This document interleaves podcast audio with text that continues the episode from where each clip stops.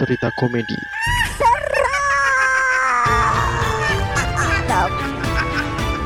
Balik lagi di Sisi Sadar bersama saya Rizka Farah. Bersama saya Sena Sindu yang saat ini lagi bikin podcast udah tahu dua tahun tapi gitu-gitu aja. Iya sih kita udah udah ini ya podcastnya udah dua tahun dan Itu aduh tetap gue mengucapkan eh, terima kasih buat teman-teman yang sudah mendengarkan kita dari awal kali ya dari tahun pertama sampai tahun kedua ini kita memiliki konsep yang berbeda fokus di horror komedi ya. bener ya paling nggak kalian yang udah dengerin mungkin bosen bacotan-bacotan kita ya kan tentang si cabulnya si Rizal ya kan terus eh, intelektualnya otak gua gitu kan. Anjing, anjing nih nih orang nih. Ini kalau misal teman-teman tahu nih dari tahun pertama kita terus gabung di podcaster Indonesia, si anjing nih masa nge-branding gua orang cabul anjing. Iya iya. ya gitulah. Pokoknya perjalanan kita selama dua tahun ini gue ngerasa, gue ngerasa ya, gue ngerasa tuh kita jadi ya walaupun kadang ada perdebatan gitu, tapi kita tuh tetap konsisten gitu akhirnya di dunia perpodcastan Yo yo itu tadi. Dan gue berharap ada teman-teman yang mungkin nanti mendengarkan eh, episode yang ini tuh eh, boleh nih ngasih kritik atau saran buat mungkin season berikutnya kali gitu kan bisa. Benar, bisa bisa, harus dong. Ya buat teman-teman ya ini boleh kok kalian mau nge-DM, mau curhat juga boleh. Gak harus cerita, curhat aja nggak apa-apa. si Rizal kan butuh teman.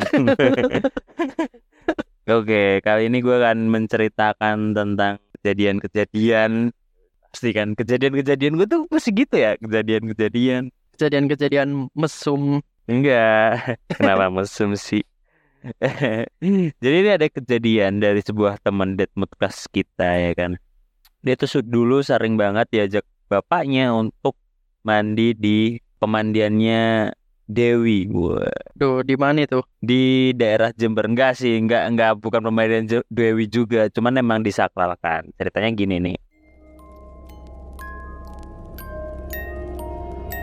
Jadi Boni Boni itu saat kecil sering diajak ayahnya ke mata air eh, atau patirtaan kalau bahasa Jawa ya, yang masih asri di pedalaman hutan dekat Jember, Jember Utara ya, Kalau disingkat Jemtara.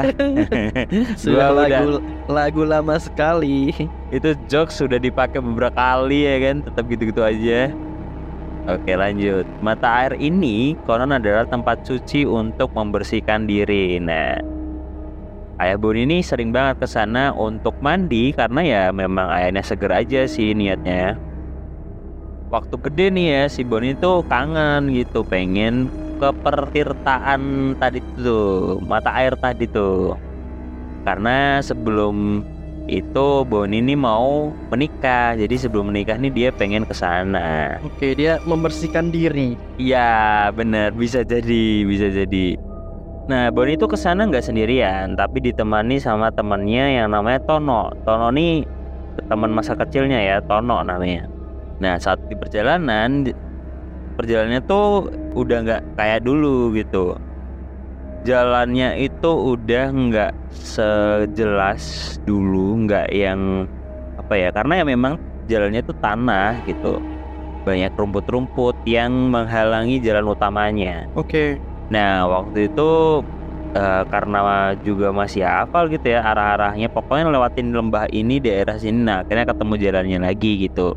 Dan percakapan. Ini beneran lewat sini, Bon. Ini mah bukan jalan. Semak-semak. Iya udah. Beneran lewat sini kok. Wong aku sama bapakku dulu sering ke sini. Eh, eh, Bon, Bon, Bon. Apaan gantung di atas putih-putih? Anjir, serem banget. Ngagetin. Lihat tuh. Banner caleg. Gitu aja nggak kelihatan. Hehehe, iya ya. Tapi kok bener careknya sampai di tengah hutan ya? Aneh bener.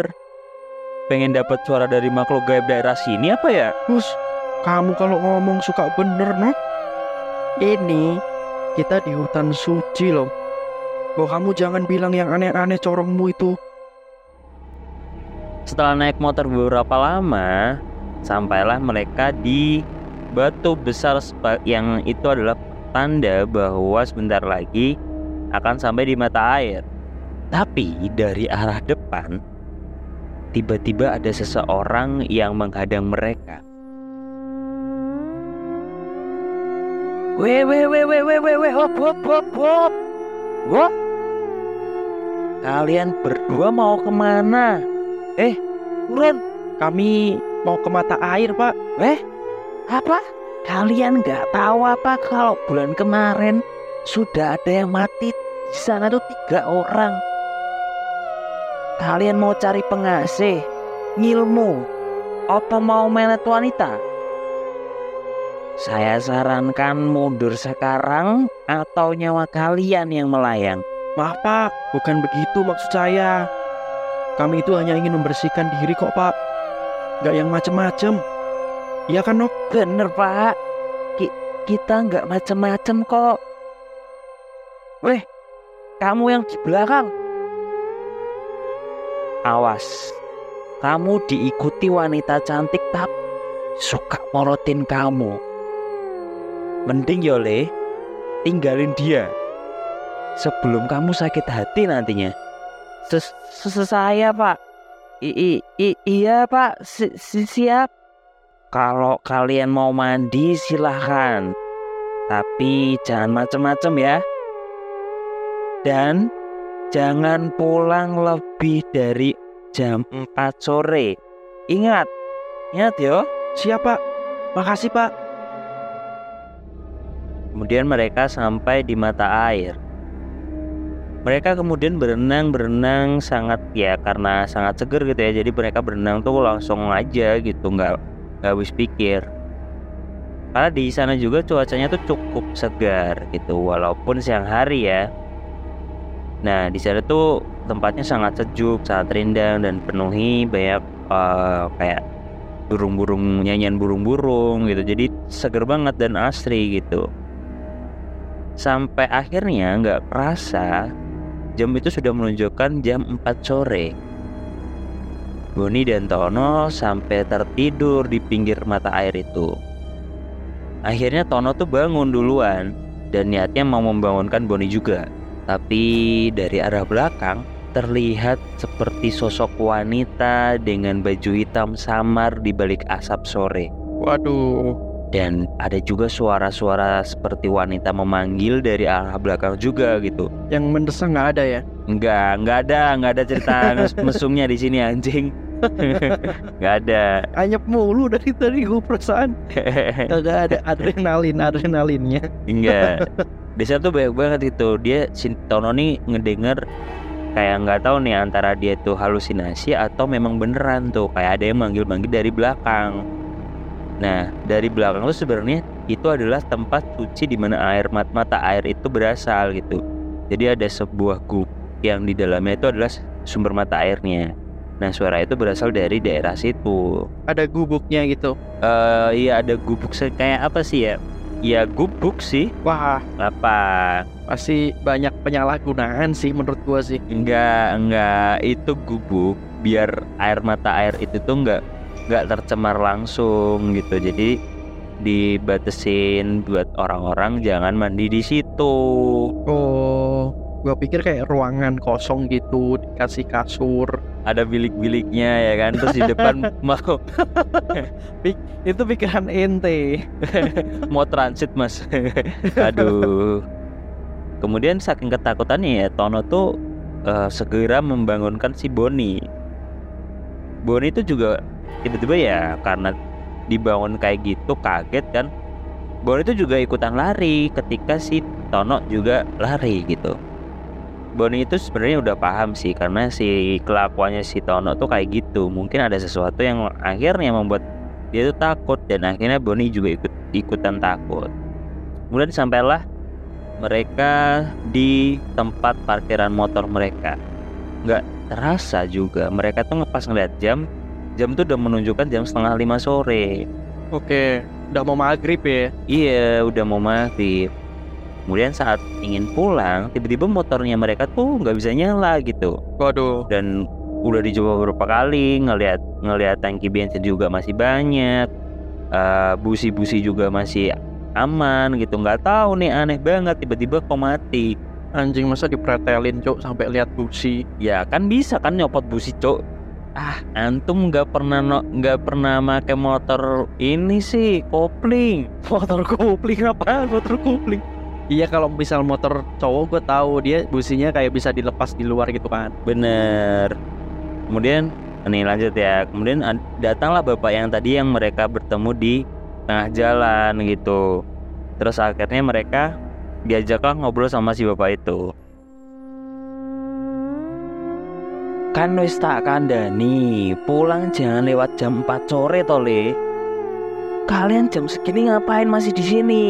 Maaf pak, ini nggak tahu motor saya tiba-tiba mogok pak, nggak bisa nyala. Lele, ini ada garam. Kamu taburi di seluruh motor kamu ya. Coba sekarang dipakai tuh. Eh, sekarang disela tuh kau dipakai. Pakai motor. Wah, beneran nyala pak. Terima kasih ya pak. Kita akhirnya bisa pulang ini. Bapak sendiri, di mana pak rumahnya?